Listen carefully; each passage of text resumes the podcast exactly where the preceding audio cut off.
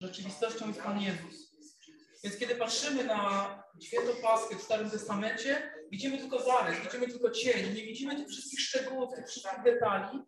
Widzimy może jakiś ruch, w którym kierunku to idzie, jakiś, jakąś ogólną myśl, kierunek, ale dopiero w Panu Jezusie, dopiero kiedy przyszedł Mesjasz, On pokazał wszystkie szczegóły. Oprócz tych konturów mogliśmy zobaczyć wszystkie szczegóły. Chciałbym, żebyśmy dzisiaj właśnie najpierw spojrzeli na ten cień, na święto Paschy, a później, później abyśmy, abyśmy zobaczyli, jak Pan Jezus to w wspaniały sposób wypełnił. Jak wypełnił ten cień precyzyjnym, ostrym obrazem i przekazem, przesłaniem dla nas.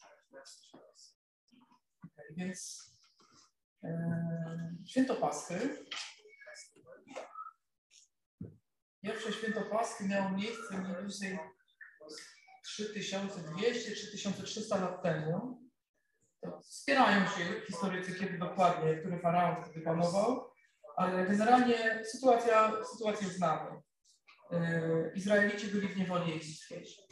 Izraelici byli, e, byli niewolnikami, byli uciśnieni, byli wykorzystywani. I Bóg to wszystko widział. Bóg widział ich cierpienie.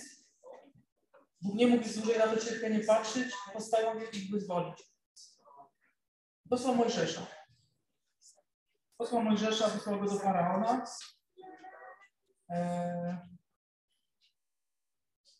Wysłał go do Faraona z takim przesłaniem, z takim nakazem. Faraonie, wypuść mój lud. I Faraon oczywiście nie chciał tego zrobić. Był pyszny, uważał się za silnego, uważał się za Boga i nie chciał ustąpić. I Bóg musiał go przekonać. Musiał um, użyć perswazji wobec Faraona, więc tak zrzucał na Egipt kolejne plagi. E, tych plag było, najpierw było dziewięć tych plag. E, w przypadku każdej plagi faraon już uginał, jak ta plaga trwała, już mówił, że dobrze, dobrze, już idźcie, wypuszczę was. Ale kiedy Bóg cofał swoją rękę, kiedy Bóg uwalniał z tych wszystkich strasznych rzeczy, które dotykały Egipt, faraon zacinał się w swoim sercu i cofał swoją decyzję. Mówił, nie, nie zostaniecie, nie, nie, nie wyjdziecie. I w końcu po dziewięciu plagach i tak na marginesie podczas tych wszystkich dziewięciu plag Izraelici byli bezpieczni. Wszystkie plagi dotykały Egipcjan, a tam, gdzie byli Izraelici, te plagi nie miały miejsca. Oni byli od tych plag. Natomiast przed dziesiątą plagą Pan Bóg przyszedł do Mojżesza i mówi, musicie się do tej plagi przygotować. Bo to jest ostatnia plaga. Teraz Faraon się ugnie. Ja przyjdę osobiście do Egiptu ja osobiście wyleję swój sąd i w każdym domu nie wszystko to, co pierworodne. A wy musicie przygotować się na moje przyjście. I Bóg zalecił, aby dziesiątego dnia miesiąca Nisan każda rodzina wybrała sobie najlepszego baranka albo koziołka, aby 14 dnia miesiąca Nisan, czyli po czterech dniach pielęgnowania, opiekowania się tym barankiem, troszczenia się o niego, był taką maskotką przez cztery dni wręcz, był w domu z rodziną, aby go zabić, w ofierze, żeby zebrać tą krew baranka do misy. I Mojżesz nam przekazał, że taką gałązką hizopu, że Izraelici mają oznaczyć tą krwią baranka odrzwia i nadproże domu. Więc oni musieli tą, zamoczyć tą, ten hizop oznaczyć nadgroże i oznaczyć odrzwia.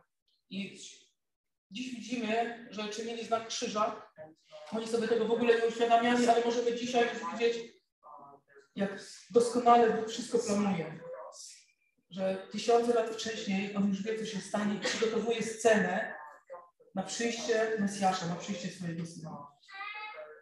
I Bóg powiedział, że kiedy będzie przechodził przez Egipt, że kiedy będzie, e, kiedy będzie wylewał swój sąd na Egipt, kiedy zobaczy krew na drzwiach domu, to przejdzie obok tego domu. I Pascha po hebrajsku znaczy przejść obok, ominąć. Tak?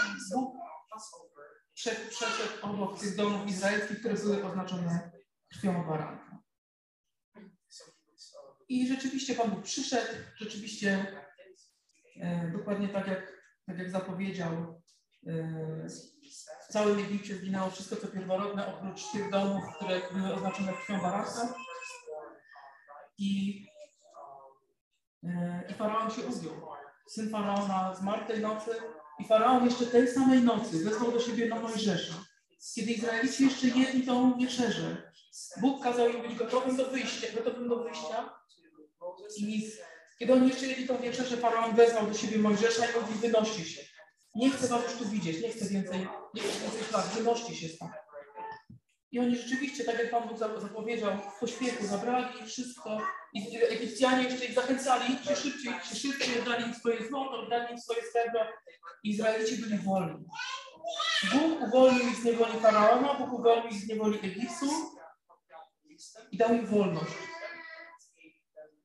I żebyśmy nie byli, żebyśmy nie dali się zmylić, ta wolność, pamiętajmy, że ta wolność nie była łatwa. To była droga przez pustynię, to była trudna droga niejednokrotnie, to była droga pełna wyzwań, ale Bóg był z nimi. Bóg był ich zaopatrzeniem i byli wolni. Byli wolni. I mieli jeszcze jedną rzecz. Mieli obietnicę, że na końcu tej drogi jest ziemia, lepiej widniowym pieniądza, którą Bóg im dał. Już im dał. Jeszcze tam nie doszli, a Bóg ją już, już im dał. I to jest, i to jest tak z grubsza rzecz, biorąc opis, na czym polega, o co chodzi w święcie Paschy. Pan Bóg nakazał Izraelitom, żeby to święto obchodzili corocznie, aby co roku świętowali, aby co roku wspominali.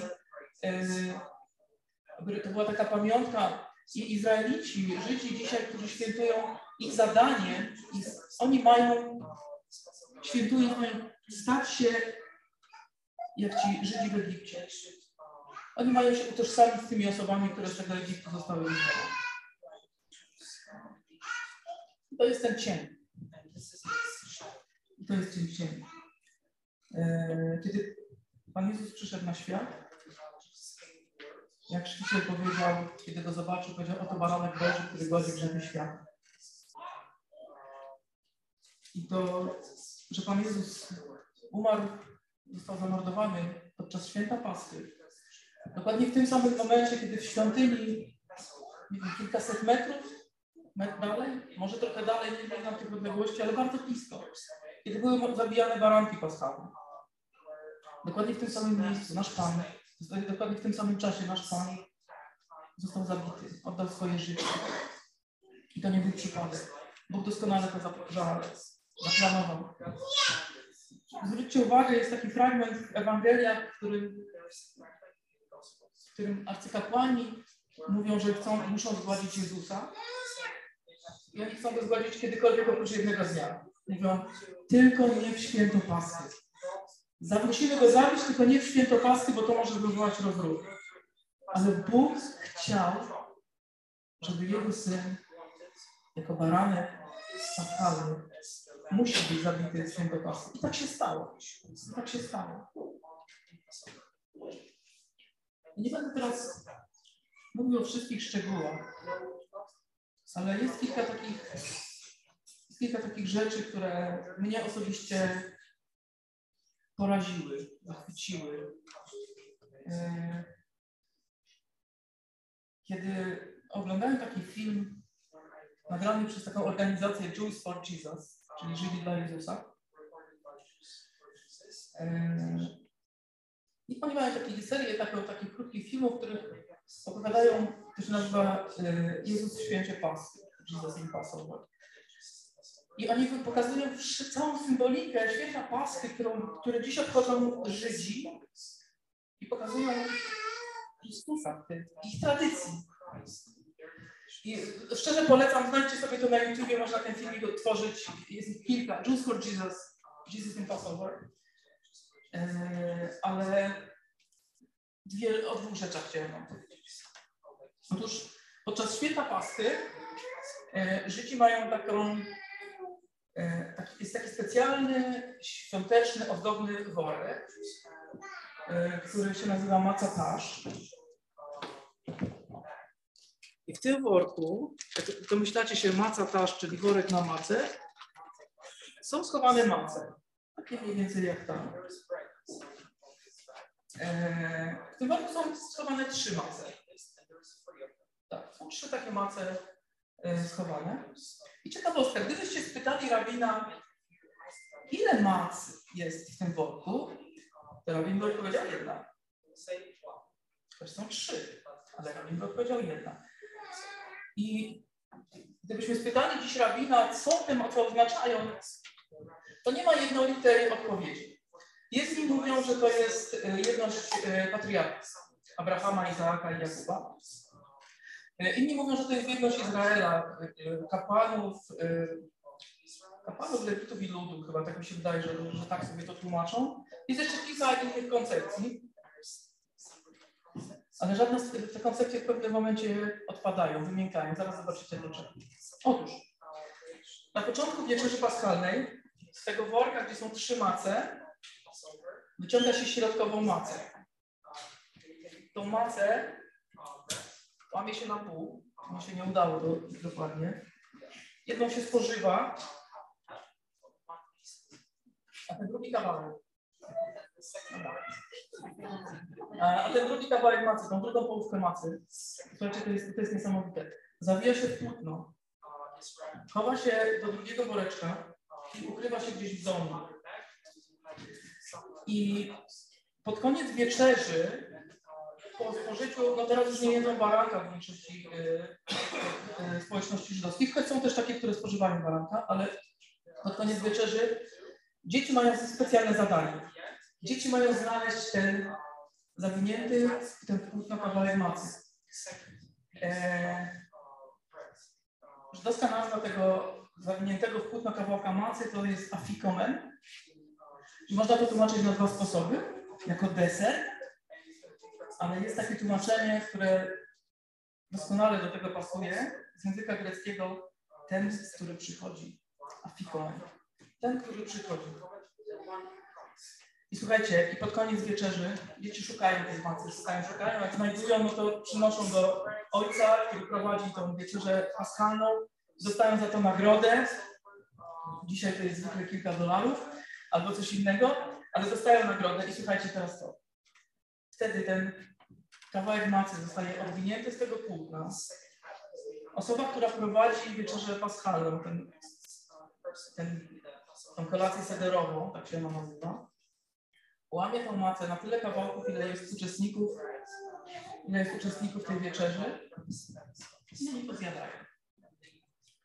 I teraz przypomnijcie sobie ten moment, kiedy Pan Jezus wziął macę, łamał ją i rozdzielił wśród swoich uczniów i powiedział, to jest moje ciało. Oczywiście nie literalnie. Nie, to nie chodzi o to, że to było fizycznie jego ciało, ten kawałek macy, wyjęty z dużego worka, złamany na pół, owinięty w płótno, schowany, który wraca i został podzielony między wszystkich. To jest moje ciało, za was wydane. To jest niesamowite. I dlaczego mówiłem, że te, że te y, tłumaczenia, te koncepcje rabiniczne nie mają w pewnym momencie wymiękają, bo jak spytacie rabina, skoro trzy mace w worku, w maca też, oznaczają kapłanów, lewitów i lud, to dlaczego środkowa maca jest wyjmowana, łamana, zabijana w płótno, schowana i wraca? Nie wiemy.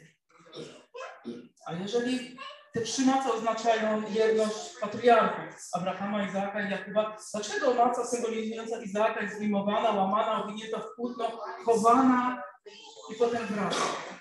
Nie wiemy. Natomiast Żydzi, którzy uwierzyli, że Jezus jest Mesjaszem, wiedzą, że trzy mace w worku to jedność Boga, Ojca, Syna i Ducha Świętego. Syn Boży stał się człowiekiem. Jego ciało zostało zabite i to symbolizuje łamanie macy. Choć ja zawsze mówię, że żadna jego kość nie została złamana, bo to jest baranek paschalny. Ale jego życie zostało złamane. Został owinięty w płótno. Został pochowany. Wrócił.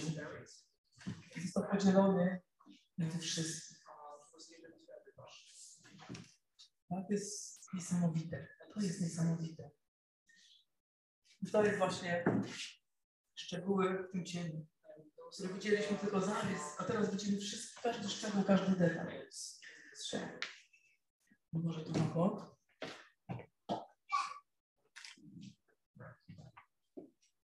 Przyniosłem dzisiaj wina, ale podczas wieczerzy paschalnej spożywane są, jest spożywane jest wino.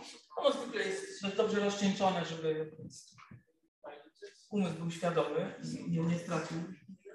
Ale mm, spożywane są cztery kielichy. Nie wiem, tradycyjnie być może używano czterech różnych kielichów. Mówi się, że to są cztery kielichy. Na pewno cztery razy się jest kielicha i za każdym razem w odpowiednim momencie każdy kielich coś oznacza. W Księdze Wyjścia w szóstym rozdziale, w szóstym i siódmym wersecie,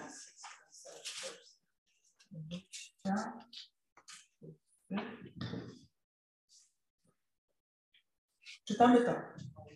Czytamy, może tak, to są cztery Boże obietnice. I każdy z kielichów symbolizuje wypełnienie jednej z tych obietnic. Słuchajcie, ja będę pokazywał. Dlatego powiedz synom Izraela. To jest Księga Wyjścia, rozdział szósty, szósty i siódmy werset. Dlatego powiedz synom Izraela, ja jestem Jahwe. Uwolnię was od ciężarów nałożonych przez Egipcjan. Wybawię was z ich niewoli. Wykupię was uniesionym ramieniem za sprawą wielkich sądów i przyjmę was sobie za lud. Będę wam Bogiem. Przekonacie się, że ja, Jahwe, jestem waszym Bogiem. Cztery obietnice. I te kielichy nazywają się. Pierwszy kielich jest kielich błogosławieństwa. To jest kielich, który pije się przed wieczerzą. Prowadzący błogosławi wino, dziękuję Bogu za to, że stworzył owoc winorośli. I od tego momentu rozpoczyna się wieczerza paschalna. Drugi kielich to kielich flag. Kielich plag, który przypomina, że przypominają sobie każdą plagę, którą Bóg zesłał na Egipt. I to są dwa kielichy przed wieczerzą. I są dwa kielichy po wieczerzy. Te kielichy nazywają się bagnem. Trzeci kielich, który Pan Jezus podniósł po wieczerzy, który jest odpowiedzią na obietnicę wykupię was uniesionym ramieniem za sprawą wielkich sądów, nazywa się kielichem odkupienia. Tak się nazywa, kielich odkupienia. Pan Jezus wziął kielich odkupienia i powiedział, to jest odkupienie w mojej krwi. To jest moja krew. Krew nowego przymierza. I słuchajcie, wyobraźcie sobie teraz tych uczniów, którzy siedzą z Panem Jezusem. Tych może niezbyt wykształconych, ale pobożnych Żydów, którzy znają Stare Przymierze, którzy znają proroctwa. I nowe, nowe przymierze w Starym, w Starym Testamencie jest wspomniane tylko raz. Literalnie. Tylko raz. W Księdze Jeremiasza, w 31 rozdziale. Księga Jeremiasza, rozdział 31. I od 31 wersetu do 34. 31, 32, 33 i 34. Jeremiasza 30. Oto idą dni, oświadcza Pan, gdy zawrę z domem Izraela i z domem Judy nowe przymierze. Nie takie przymierze, jakie zawarłem z ich ojcami w dniu, gdy ich ująłem za rękę, aby ich wyprowadzić z Egiptu. Tamto przymierze ze mną oni zezwali, chociaż ja byłem ich Panem, oświadcza Pan. Znaczy bezpośrednie nawiązanie do przymierza zawartego, kiedy Bóg wyprowadzał Izraelitów z Egiptu. Tam to było stare przymierze, którego oni nie dotrzymali, które oni zerwali. Ale ja zawrę z wami nowe przymierze. To jest obietnica kilkaset lat przed przyjściem Pana Jezusa. Teraz jednak zawrę z domem Izraela takie przymierze, oświadcza Pan. Moje prawo włożę ich wnętrza i wypiszę je na ich sercach. Ja będę ich Bogiem, a oni będą moim ludem. Już nie będą nawzajem pouczać się i zachęcać, poznajcie Pana. Wszyscy oni bowiem znać mnie będą od najmniejszego do największego, oświadcza Pan. Ponieważ odpuszczę ich winę, a ich grzechu już nie wspomnę. Wyobraźcie sobie uczniów Pana Jezusa, którzy znają to proroctwo, znają tą Bożą obietnicę, siedzą ze swoim rabinem, ze swoim nauczycielem, wiedzą, że On jest Mesjaszem, wiedzą to i On podczas tej wieczerzy podnosi kielich odkupienia i mówi, to jest kielich nowego przymierza. To przymierze zaczyna się właśnie w tym momencie. I ja przypieczętuję to przymierze moją krwią. To jest kielich, który, krew, która wylewa się na odpuszczenie grzechów.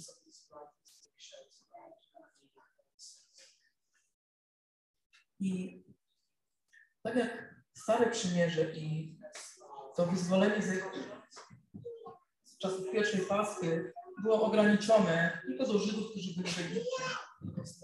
Tak nowe przymierze, które przyniósł Pan Jezus, które zawarł Pan Jezus, jest dla wszystkich. Jest dla każdego. Dla Ciebie, dla Ciebie, dla Ciebie CJ, dla Was wszystkich, dla mnie. Jest dla każdego. Nie ma znaczenia, jesteś Żydem, Grekiem, Ukraińcem, Amerykaninem, Rosjaninem. Nieważne. Ten dar wybawienia, ten dar wolności jest dla Ciebie.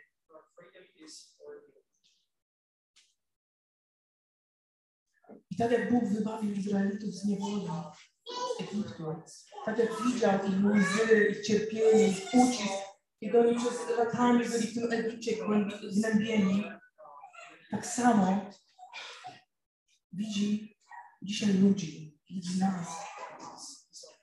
Widział nas. Widzi nas. Jak uciśnieni jesteśmy grzechem. Jak, jak ludzie zostaną, są w niewoli grzechu, jak ten grzech nas zniszczy, jak ten grzech nas upadla, jak ten grzech nas wiąże. Pan Jezus umarł na krzyżu Golgoty po to, aby dać nam wolność. To oznacza to, że On jest barankiem pasowym. Przyszedł po to i oddał swoje życie dlatego, aby nas uwolnić od tego ciężaru grzechu.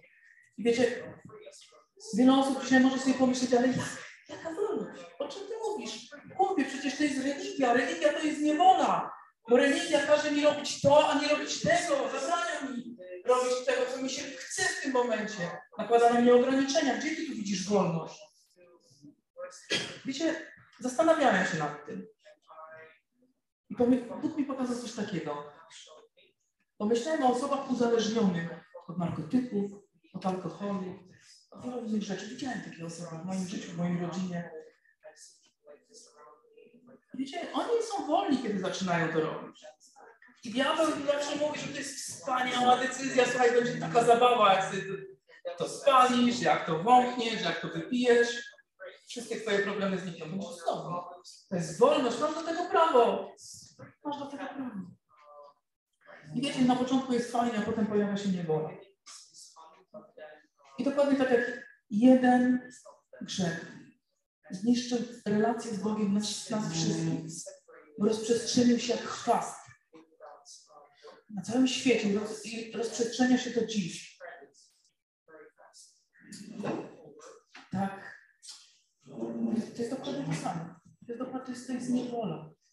My jesteśmy już w tym momencie, ludzie są w tym momencie uzależnieni. Nawet nie wiedzą, nawet nie zdają sobie sprawy, w jakiej niewoli się znajdują. Wiecie, i alkoholik czy narkoman, kiedy chce z tym zerwać, to musi właśnie zrezygnować z tej rzeczy, która go wiąże. Bo ten jego nauk jest jego niewolą. I to samo jest z grzechem. Grzech dzisiaj jest naszą niewolą, jest niewolą człowieka. Nam się wydaje, że wielu osobom się wydaje, że a, mogę sobie robić co chcę i tak dalej. Nie, to jest niewola. To jest niewola. I Jezus Chrystus umarł na krzyżu, wziął wszystkie moje, twoje, wszystkie nasze grzechy, cały list dłużny, spisany od góry do dołu, wszystkie nasze złe uczynki, które są w nim zapisane, on wziął je i na jego krzyżem było napisane Jezus Nazawiecki Król Żydowski. On nie było żadnej winy, nic mu nie mogli zarzucić, ale wraz z nim do tego krzyża zostały przybite wszystkie nasze winy. I te winy były takie długie, że ten krzyż owinąć by można wiele, wiele, wiele razy. Jesteśmy wolni. Jesteśmy wolni. To jest niesamowite. Bóg nas uwolnił. Nie musimy już służyć grzechowi. Wiemy, co jest dobre, a co jest złe. Mamy nowe życie.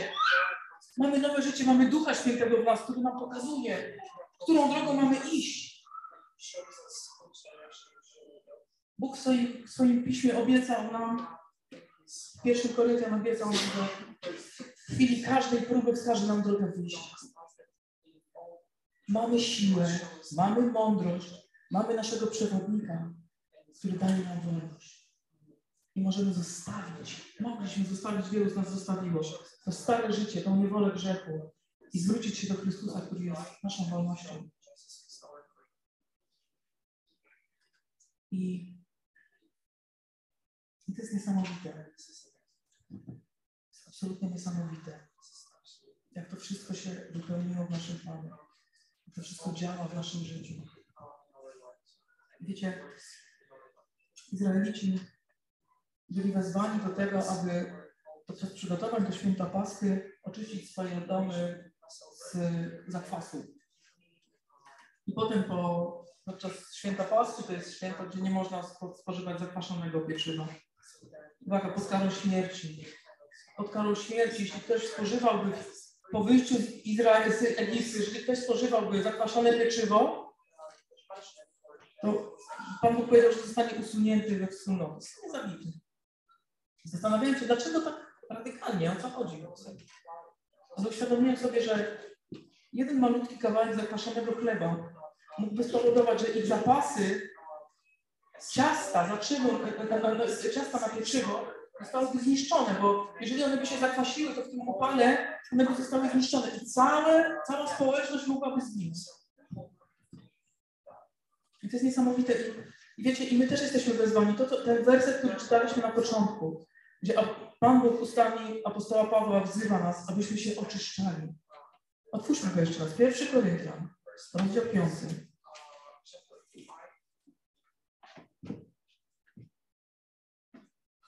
połowy, druga połowa szóstego wersetu. Pierwszy Koryntian, rozdział 5, 6b. Czy nie wiecie, że odrobina zakwasu odmienia stan całego ciasta? Usuńcie stary zakwas, żeby stać się nowym zaczynem. Bo przecież jesteście przaśni.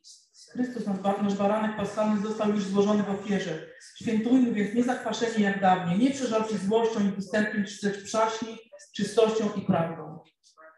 I teraz jest pewna różnica. Żydzi musieli usunąć ten zakwas przed baranka. To było oczyszczenie ich, e, nazwijmy to kuchni, tak? ich domu. My zostaliśmy wezwani, żeby oczyścić się z aby stać się święci, bo Pan Bóg wzywa świętymi bądźcie, bo ja jestem święty. I wiecie, wiemy doskonale, standard jest w niebie, tak? Bóg jest naszym celem, do Niego musimy do... Mamy być święci. Tak jak Pan Jezus powiedział w kazaniu na górze, bądźcie doskonali, jak Ojciec Wasz w niebie jest doskonały. Mówiłem to nie raz przez ostatnie kazania. Nie damy rady. To jest niemożliwe, żeby ten standard osiągnąć. Ale właśnie dzięki temu, że nasz baranek paschalny, Mesjasz, zginął, umarł za nasze grzechy. Jesteśmy wolni. Jesteśmy oczyszczeni. I nasze serca, mamy nad nimi kontrolę. Możemy przychodzić do Boga. Możemy prosić Go o pomoc. Nawet kiedy upadniemy, to te grzechy już są zapłacone.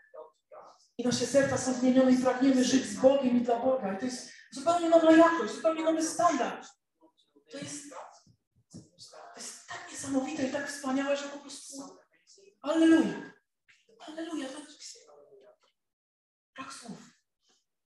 Jesteśmy czyści. Nie dlatego, że my żeśmy się przygotowali, że musieliśmy się oczyścić do święta Paschy, aby, nasz, aby baranek stał się naszą paską. Nie. Tu jest zmiana. My musimy sobie tylko uświadomić, że jesteśmy brudni. My musimy sobie tylko uświadomić, że potrzebujemy tego baranka, że potrzebujemy oczyszczenia, że jesteśmy w niewoli grzechu, że nie chcemy już tego grzechu, że chcemy go odrzucić. Musimy do niego przyjść. Przyjść, wyciągnąć rękę i powiedzieć: Ratuj mnie. Tak jak Piotr, kiedy tonął, powiedział: Panie, ratuj. Jezus natychmiast chwycił go za rękę. To jest nasza obietnica, to jest nasz baranek, to jest nasz pasterz. Chwała Bogu. Chwała Bogu, pomódlmy się. O Panie, Panie, tak dziękujemy Ci za Twoją ofiarę, za Twoją miłość, Panie. Za to, że Ty, Panie, stałeś się naszą paską. Za to, że Ty przyniosłeś nam wolność, Panie. Panie, dziękujemy Ci za to, że jesteśmy, za życie, które mamy w Tobie. Że Ty ogłosiłeś, że jesteśmy Twoimi synami, córkami, choć byliśmy Twoimi wrogami, Panie. Że Ty wyzwoliłeś nas z niewoli. Że Ty uświadomiłeś nam, że jesteśmy w niewoli. Że Ty uwolniłeś nas, wybawiłeś nas swoim wyciągniętym ramieniem przez wielkie cuda. O Panie, dziękuję za to bezpieczeństwo, które mamy w Tobie. Za ten dar nowego życia. Za to, że Ty mieszkasz w nas. Że Ty jesteś zawsze przy naszym prawie. Że w Tobie odnosimy wyraźne zwycięstwo, Panie, w każdej próbie. Za to, że nikt nic nie wyrwie nas z Twojej ręki. Panie, dziękujemy Ci. Dziękujemy Ci, że możemy mieć ufność. Że nawet kiedy jest ciężko, że nawet kiedy jest trudno, Ty widzisz nasze łzy. Jesteś przy nas, Panie. Że choć ta droga do nieba, do tej ziemi obiecanej, którą nam dałeś, często nie jest łatwa. Często jest Często jest, Panie, pełna łez, cierpienia i zwątpienia. Panie, Twój obłok idzie przed nami. To Ty jesteś naszym zaopatrzeniem. To Ty jesteś przy nas. Dziękujemy Ci. Dziękujemy Ci, że na końcu naszej drogi jest ziemia obiecana. Dziękujemy Ci, że choć wokół jest pustynia i śmierć, Panie, to nie musimy się na nią oglądać, ale możemy ufać Tobie. Ufać Twoim obietnicom i zmierzać tam, gdzie nas prowadzisz, Panie. Dziękujemy Ci za Twój krzyż i za Twoje zmartwychwstanie. Panie, dziękujemy Ci, że kiedyś powrócisz. Kiedyś powrócisz jako sędzia.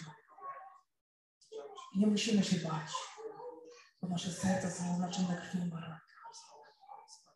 Kiedy przyjdziesz z sądem, Panie, my jesteśmy zaznaczeni. Ty ominiesz nas. Ty nas, Panie, otoczysz swoimi ramionami. Dla nas będziesz przyjacielem wybawieniem.